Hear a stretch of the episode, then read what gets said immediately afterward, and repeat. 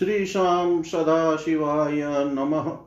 श्रीलिंग महापुराण उत्तर भाग पहला अध्याय। भगवत गुणगान की महिमा में कौशिक ब्राह्मण की कथा। ऋषय ऊचु कृष्णस्तुष्यति केनेह सर्वदेवेश्वरेश्वर। वक्तुमर्हसि चास्माकं श्रुत सर्वार्थविद्भवान्। श्रुत उवाच, पुरा पृष्टो महातेजा मार्कण्डेयो महामुनि, अम्बरीषेण विप्रेन्द्रास्तद्वदामि यथा तथम् अम्बरीष उवाच। मुने समस्तधर्माणां पारगस्त्वं महामते। मार्कण्डेय पुराणोषि पुराणार्थविशारद। नारायणानां दिव्यानां धर्माणां श्रेष्ठमुत्तमम्। तत् किं ब्रूहि महाप्राज्ञ भक्तानामिह सुव्रत। श्रुत उवाच, तस्य तद्वचनं श्रुत्वा समुत्थाय कृताञ्जलि स्मरन्नारायणं देवं कृष्णमच्युतमव्ययम्। मार्कण्डेय उवाच शृणु भूप यथा न्यायं पुण्यं नारायणात्मकं स्मरणं पूजनं चेव प्रणामो भक्तिपूर्वकम् प्रत्येकम् अश्वमेधस्य यज्ञस्य सममुच्यते य एकः पुरुषः जनार्दन। यस्माद्ब्रह्मा ततः सर्वं समाश्रित्येवमुच्यते, धर्ममेकं प्रवक्ष्यामि यदृष्टं विदितं मया। पुरा त्रेतायुगे कश्चित् कौशिको नाम वै द्विज वासुदेवपरो नित्यं सामगानरत सदा। भोजनाशनशय्यासु सदा तद्गतमानस उदारचरितं विष्णोर्गायमानः पुनः पुनः। विष्णोस्थलं समासाद्य हरे क्षेत्रमनुत्तमम्। अगायत हरिं तत्र तालवर्णलयान्वितम्। मूर्छनाश्वरयोगेन श्रुतिभेदेन भेदितं भक्तियोगं समापन्नो भिक्षामात्रं हि तत्र वै। तत्रैनं गायमानं च दृष्ट्वा कश्चिद्विजस्तदा पद्माख्य इति विख्यातस्तस्मै चानं ददौ तदा। सकुटुम्बो महातेजायौष्णमनं हि तत्र वै कौशिको हि तदा हृष्टो गायनास्ते हरिं प्रभुम्। शृण्वन्नास्ते स पद्माख्य काले काले विनिर्गत कालयोगेन सम्प्राप्ता शिष्या वै कौशिकस्य च। सप्तराजन्यवैश्यानां विप्राणां कुलसम्भवा ज्ञानविद्याधिका शुद्धा वासुदेवपरायणा तेषामपि तथा नाद्यं पद्माख्य प्रददो स्वयं शिष्यैश्च सहितो नित्यं कौशिको हृष्टमानस। विष्णुस्थले हरिं तत्र आस्ते गायनयता विधि। तत्रैव मालवो नाम वेश्यो विष्णुपरायण।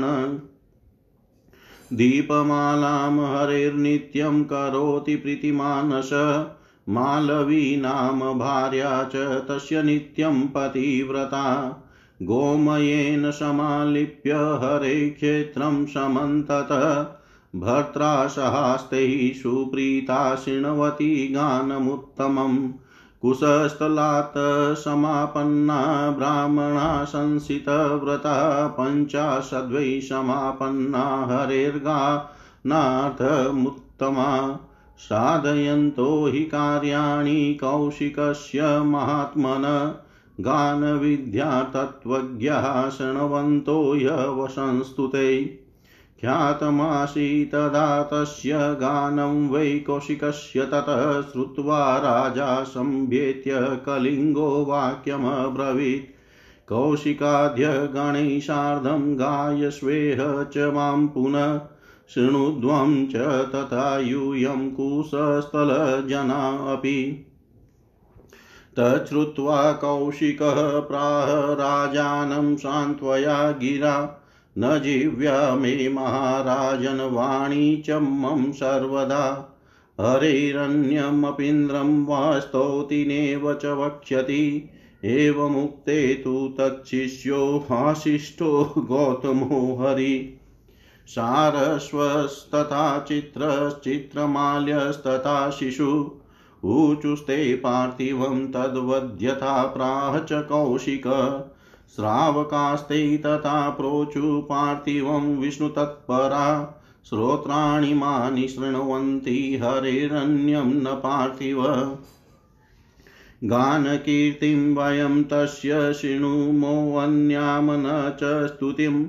तच्छ्रुत्वा पार्थिवो रुष्टो गायतामिति चाब्रवीत् स्वभृत्यान् ब्राह्मणा ह्येते कीर्तिं शृण्वन्ति मे यथा। न शृण्वन्ति कथं तस्माद् गायमाने समन्तत एवमुक्तास्तदा भृत्या जगुपार्थिवमुत्तमं निरुद्धमार्गा विप्रास्ते गाने वृते तु दुःखिता। काष्ठशङ्कुभिरन्योन्यं श्रोत्राणि विदधुर्द्विजा कौशिकाध्याश्च तां ज्ञात्वा मनोवृत्तिं नृपस्य वै प्रशय्याश्मास्तु गायेत स्वगाने यशो नृपस्थितः इति विप्राशु नियता जिव्याग्रं चीच्यधुकरै ततो राजा सुसङ्क्रुद्धः स्वदेशातान्यवराशयत्। आदाय सर्वं वित्तं च ततस्ते जगमुरुत्तराम् दिशमासाद्य कालेन कालधर्मेण योजिता। तानागतान् यमो दृष्ट्वा किं कर्तव्यमिति स्म। चेष्टितं तत्क्षणे राजन् ब्रह्मा प्राह सुराधिपान्। कौशिकादीनद्विजानद्य वासयध्वं यथा सुखम्। गानयोगेन ये नित्यं पूजयन्ति जनार्दनम् तानानयत भद्रं वो यदि देव त्वमिच्छत। इत्युक्ता लोकपालास्ते कौशिकेति पुनः पुनः मालवेति तथा केचित् पद्माक्षेति तथा परे क्रोशमानः सम्भेत्य तानादाय विहायसा ब्रह्मलोकं गता शीघ्रं मुहूर्तेनेव ते सुरा। कौशिकादिस्ततो दृष्ट्वा ब्रह्मलोकपितामह प्रत्युदगम्य यथा न्यायं स्वागतेनाभ्यपूजयत्। ततः कोलाहलं भूदति गौरवमुल्बणं। ब्रह्मणा चरितं दृष्ट्वा देवानामनृपशतम्। हिरण्यगर्भो भगवास्तान् निवार्य सुरोत्तमान् कौशिकादीनसमादाय मुनिन देवैः समावृत। विष्णुलोकं ययो शीघ्रं वासुदेवपरायण। तत्र नारायणो देव श्वेतद्वीपनिवासिभिः ज्ञानयोगेश्वरैः सिद्धैर्विष्णुभक्तैः समाहितैः।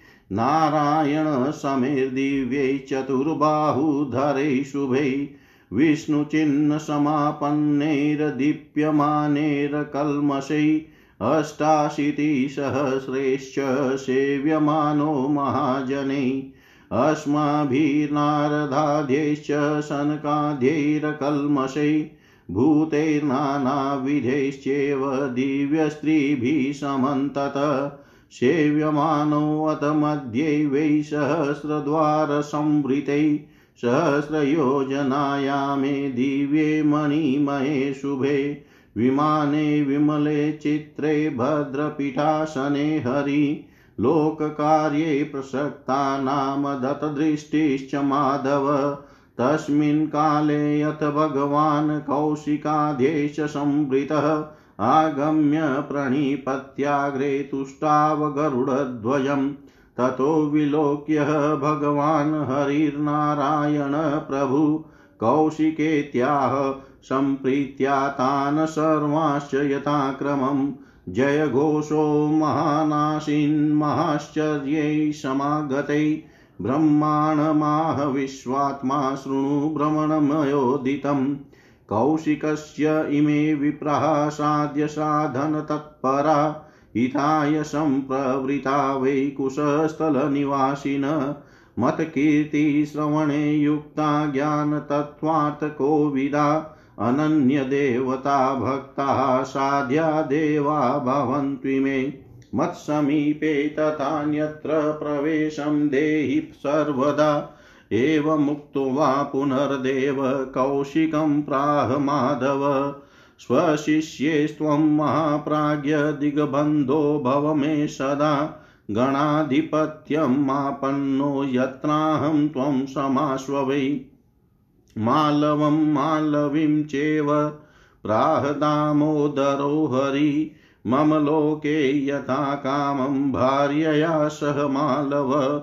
दिव्यरूपधरः श्रीमान् शृण्वन् गानमिहाधिप आश्वनित्यं यथा कामं यावलोका भवन्ति वै पद्माक्षमाह भगवान् धनदो भव माधव धनानामीश्वरो भूत्वा यथा कालं हि माँ पुनः आगम्य दृष्ट्वा माँ नित्यं कुरु राज्यं यथा सुखम् एवमुक्त्वा हरिर्विष्णुर्ब्रह्माणमिदमब्रवीत् कौशिकस्यास्य गानेन योगनिद्रा च मे गता। विष्णुस्थले च माँ स्तोति शिष्येरेष समन्तत।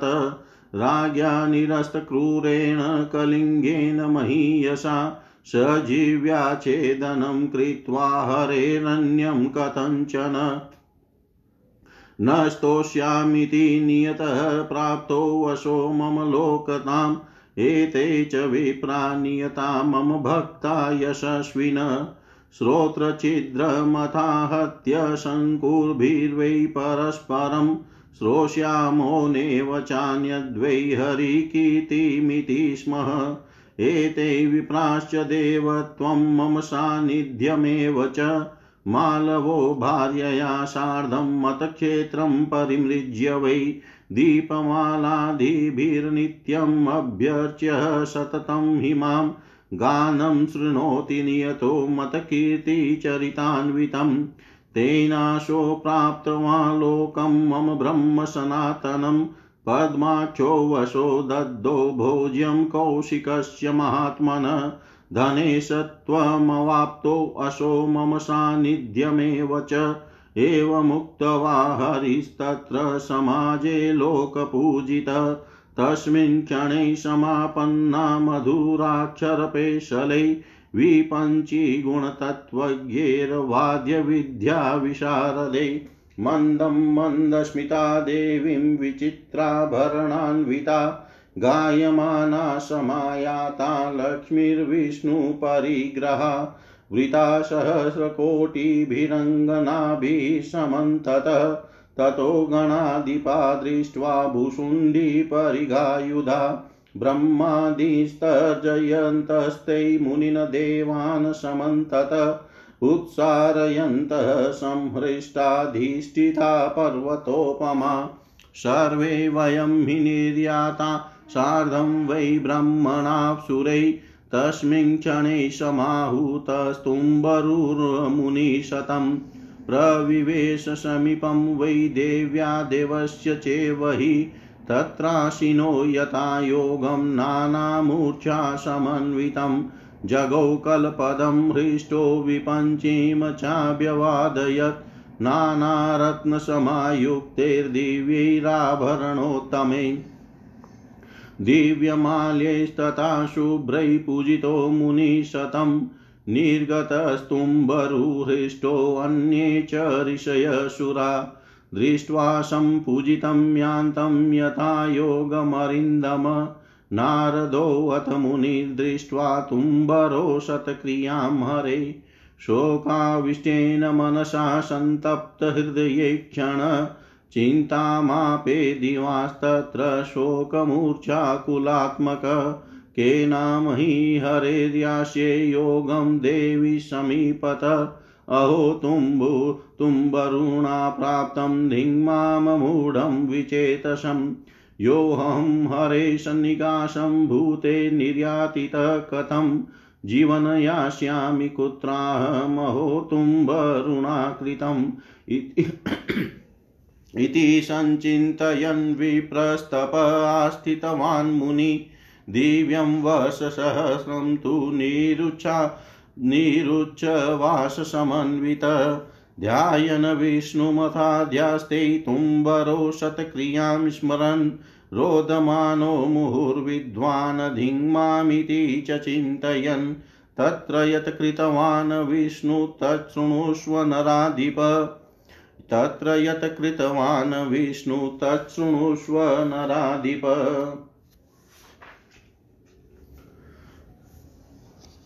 ऋषि बोले, हे सूत जी समस्त देवताओं और ईश्वरों के ईश्वर भगवान कृष्ण, इस लोक में किससे संतुष्ट होते हैं?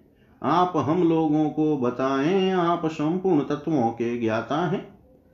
सूत जी बोले, हे विप्रवरों पूर्व काल में अम्बरीश ने भी महातेजस्वी महामुनि मार्कंडेय से इस विषय में पूछा था। मैं उसे यथार्थ रूप से बता रहा हूँ।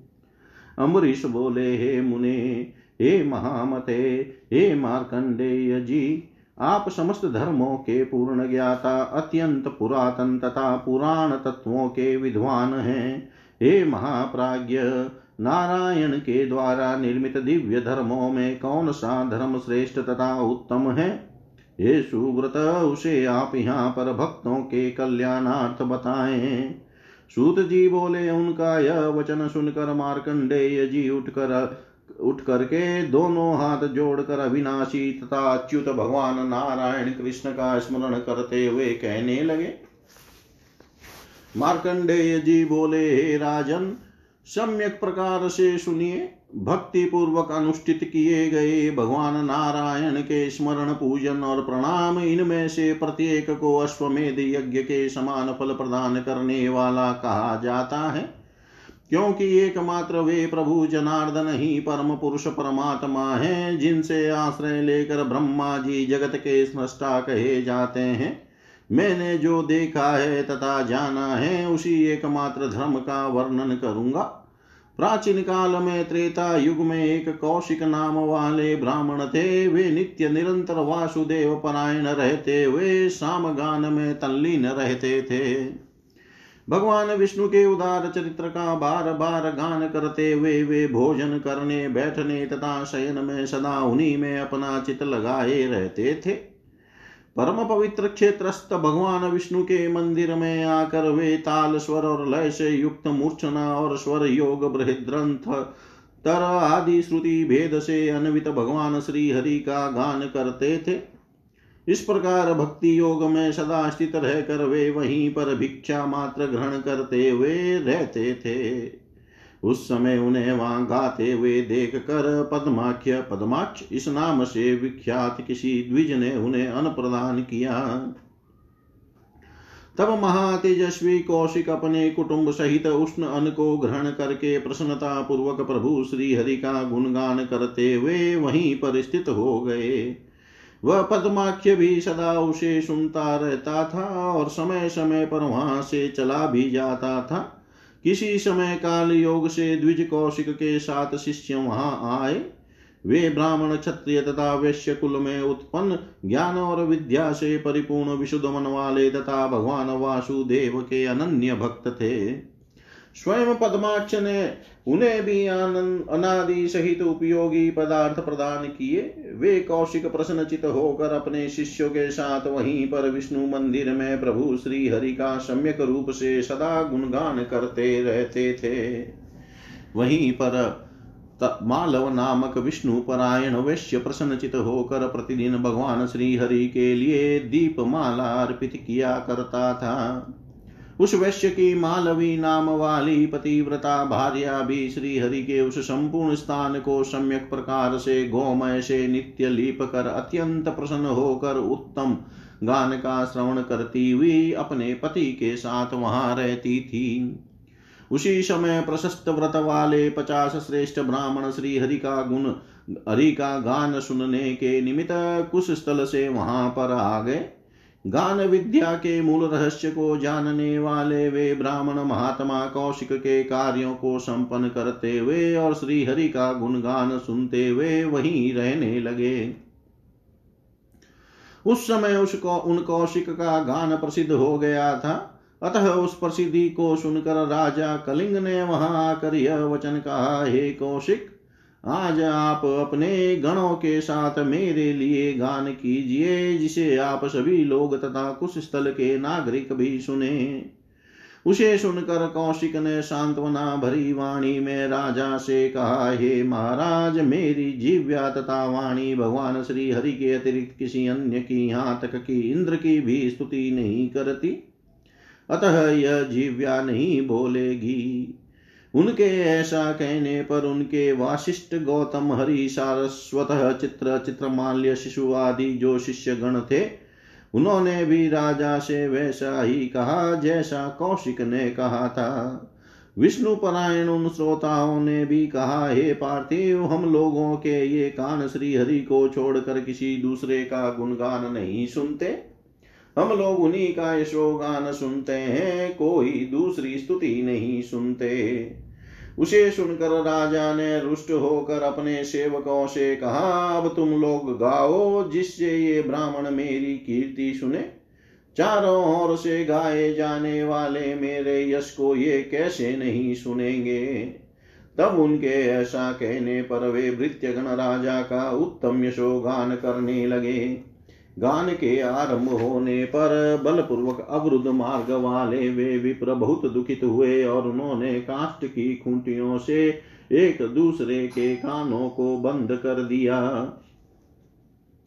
यह राजा अपने यश के गान में प्रवृत्त लिप्त है और हमको बलपूर्वक गाने को कहेगा। कौशिकादि ब्राह्मणों ने उस राजा की इस मनोवृत्ति को जानकर अपनी जीव्या के अग्रभाग को अपने हाथों से काट लिया। तदनंतर राजा ने अत्यंत कुपित होकर उन्हें अपने राज्य से निर्वासित कर दिया। तब अपना सारा धन लेकर वे विप्र चले गए और उत्तर दिशा में पहुंचकर यथा समय स्थूल शरीर के वियोग मृत्यु को प्राप्त हो गए। तब उन्हें आया हुआ देख कर अब क्या किया जाए? यह सोच कर यमराज व्याकुल हो उठे। हे राजन, यमराज की यह चेष्टा देख कर ब्रह्मा जी ने देवाधिपों से उसी क्षण कहा, आप लोग कौशिक आदि द्विजों को अभी सुखमय निवास प्रदान कीजिए। यदि आप लोग अपना देवत्व चाहते हैं तो वे विप्र जो श्री हरि के गान तथा चित्तवृत्ति के निरोध के द्वारा भगवान जनार्दन की नित्य पूजा करते हैं, उन्हें ले आइए, इससे आप लोगों का कल्याण होगा। ब्रह्मा जी के द्वारा इस प्रकार कहे गए वे लोकपाल हे कौशिक, कुछ देवता हे मालव तथा अन्य देवता गण हे पदमाच, ऐसा बार बार पुकारते हुए उन विप्रों के पास पहुंचकर उन्हें साथ में लेकर आकाश मार्ग से शीघ्र ही क्षण भर में ब्रह्म लोक पहुँच गए। तत्पश्चात कौशिक आदि को देख कर लोक पितामह ब्रह्मा ने आगे बढ़कर स्वागत के द्वारा समुचित रूप से उनका अत्यधिक सम्मान किया। हे नृप श्रेष्ठ ब्रह्मा जी के द्वारा उन विप्रों के प्रति किए गए महान सम्मान को देख कर देवताओं में परस्पर कोलाहल होने लगा। तदनंतर वासुदेव परायण भगवान ब्रह्मा उन श्रेष्ठ देवताओं को ऐसा करने से रोक कर कौशिक आदि मुनियों को लेकर देवताओं के साथ शीघ्र ही विष्णु लोक चले गए। वहाँ भगवान नारायण श्वेत द्वीप में निवास करने वाले ज्ञान योगेश्वर विष्णु भक्त एक निष्ठ सिद्ध नारायण के समान विग्रह वाले दिव्य चार भुजाएँ धारण करने वाले मनोहर श्री विष्णु के चिन्हों से युक्त दीप्तिमान तथा निर्विकार अठासी हज़ार महापुरुषों के द्वारा एवं हम लोगों, नारद सनक आदि मुनियों, अनेक विध निष्पाप प्राणियों तथा दिव्य स्त्रियों के द्वारा सभी और से सेवित हो रहे थे। वे माधव श्री हरि मध्य भाग में स्थित हज़ार द्वारों वाले, हज़ार योजन विस्तार वाले, अलौकिक मणि निर्मित तथा मनोहर विमान में स्वच्छ एवं अद्भुत सिंहासन पर विराजमान होकर लोक कार्य में तत्पर लोगों पर दृष्टि दिए हुए सुशोभित हो रहे थे। उसी समय कौशक, कौशिक आदि मुनियों सहित भगवान ब्रह्मा गरुड़ ध्वज श्री हरि के समुख आकर प्रणाम करके उनकी स्तुति करने लगे। तत्पश्चात ऐश्वर्य संपन्न नारायण भगवान श्री हरि ने उन सबको देख कर अत्यंत प्रेम के साथ उन्हें क्रम से कौशिक आदि नाम लेकर पुकारा। इस महान आश्चर्य के घटित होने पर वहाँ जयकार की तीव्र ध्वनि होने लगी। विश्वात्मा विष्णु ने ब्रह्मा से कहा, हे ब्रह्मण, मेरा कथन सुनिए। साध्य साधन में तत्पर रहने वाले ये कुछ स्थल निवासी विप्र कौशिक का हित करने के लिए प्रवृत्त है। हे, ये ज्ञान के तत्वार्थ के पंडित मेरी कीर्ति के श्रवण में तत्पर रहने वाले तथा देवताओं के अनन्य भक्त हैं। ये साध्य देव हो, इन्हें मेरे समीप तथा अन्यत्र भी सर्वदा प्रवेश दीजिए। ऐसा कहकर प्रभु माधव ने कौशिक से कहा, हे महाप्राज्य आप अपने शिष्यों के साथ सदा मेरे समीप विराजमान रहे। मेरे गणाधिप बनकर अब आप वहीं स्थित रहे जहाँ मैं रहूँ। इसी प्रकार दामोदर श्री हरि ने मालव तथा मालवी से कहा हे मालव, आप मेरे लोक में अपनी भार्या के साथ दिव्य रूप धारण करके ऐश्वर्य संपन्न होकर मेरा यशोगान सुनते हुए राजा के रूप में प्रतिष्ठित होकर यथेच्छया निवास कीजिए। जब तक लोक स्थित रहे, तब तक आप यहाँ यथेच रहे। तदनंतर भगवान माधव ने पदमाक्ष से कहा, आप धनद हो जाइए।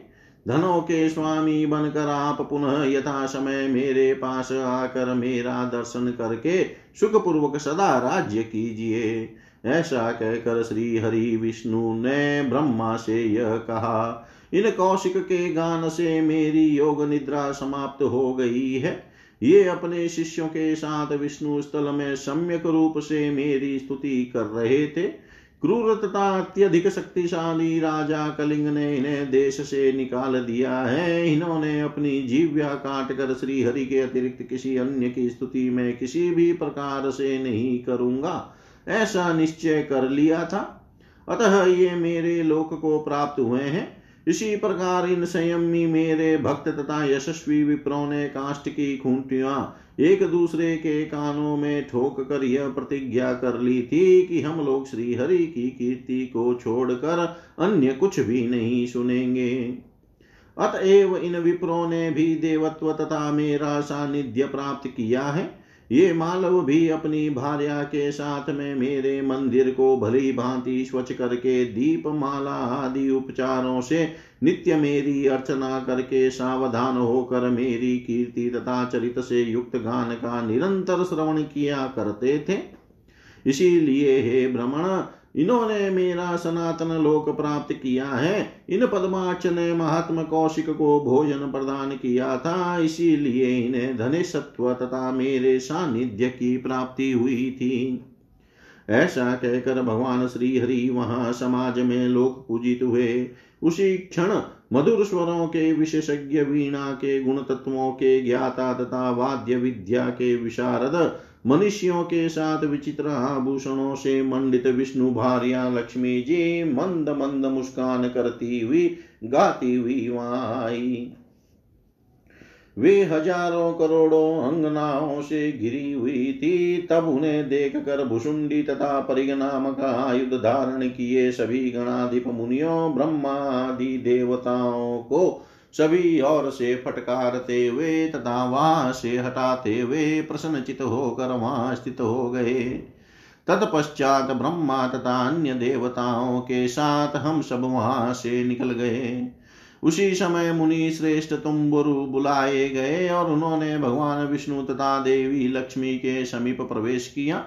वहाँ आसीन होकर वे प्रसन्नता पूर्वक नाना विध मूर्छनाओं से युक्त मधुर पदों का सम्यक प्रकार से गान करने लगे, तथा वीणा बजाने लगे। तत्पश्चात अनेक प्रकार के रत्न जटित दिव्य तथा श्रेष्ठ आभूषणों एवं दिव्य तथा मनोहर हारों से पूजित होकर मुनि श्रेष्ठ तुम्बरु प्रसन्नता पूर्वक वहाँ से निकल आए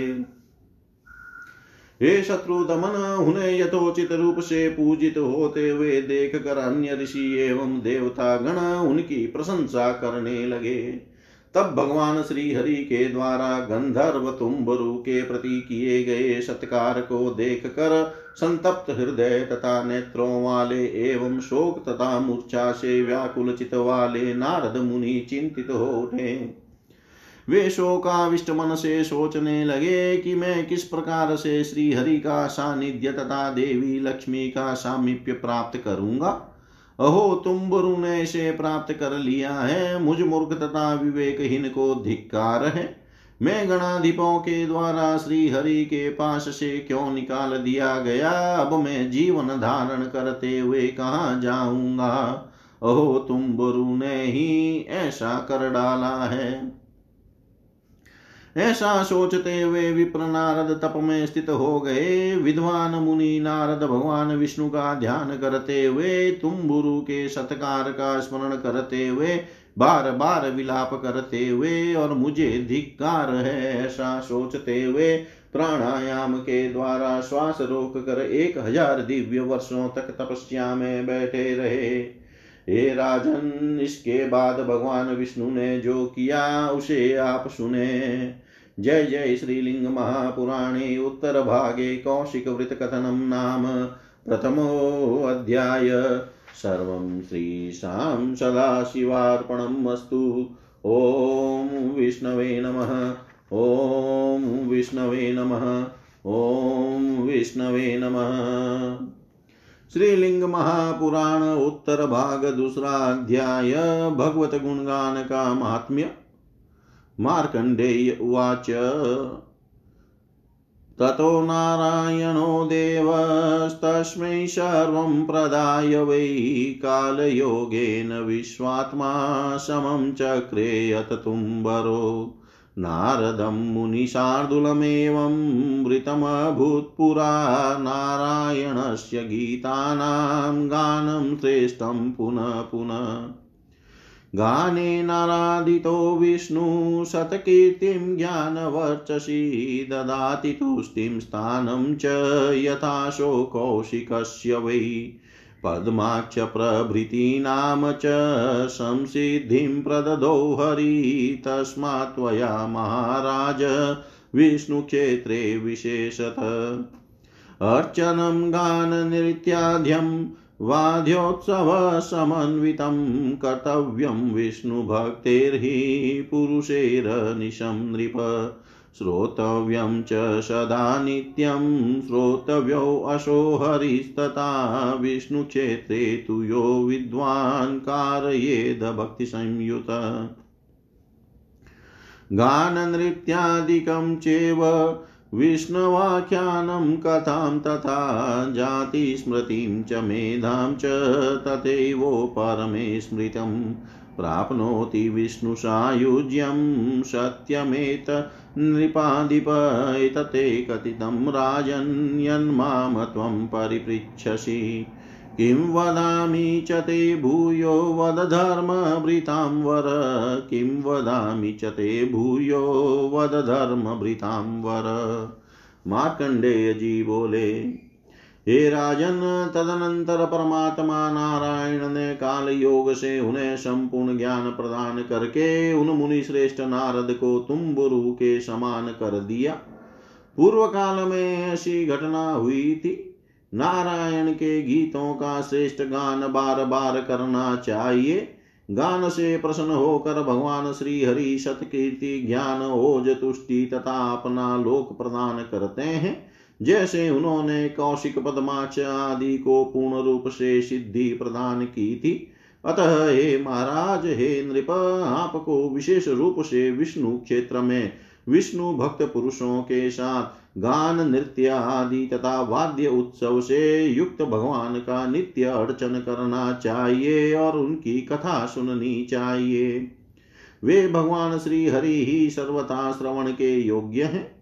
हे राजन, जो विद्वान भक्ति परायण होकर विष्णु क्षेत्र में गान, नृत्य और विष्णु के आख्यान तथा कथा को संपादित कराता है उसे पूर्व जन्म की स्मृति वैराग्य भावना मेध्या, वैराग्य के प्रति इच्छा और विष्णु सायुज्य की प्राप्ति हो जाती है, यह सत्य है। हे राजन, मैंने यह सब आपसे कह दिया, जिसे आपने मुझसे पूछा था। हे धर्मधारियों में श्रेष्ठ, मैं अब आपको और क्या बताऊँ? पूछिए। जय जय श्रीलिंग महापुराणे उत्तर भागे विष्णु महात्म्यम नाम द्वितीयोऽध्याय सर्वं श्रीशां सदाशिवार्पणम् अस्तु। ॐ विष्णवे नमः, ॐ विष्णवे नमः, ॐ विष्णवे नमः।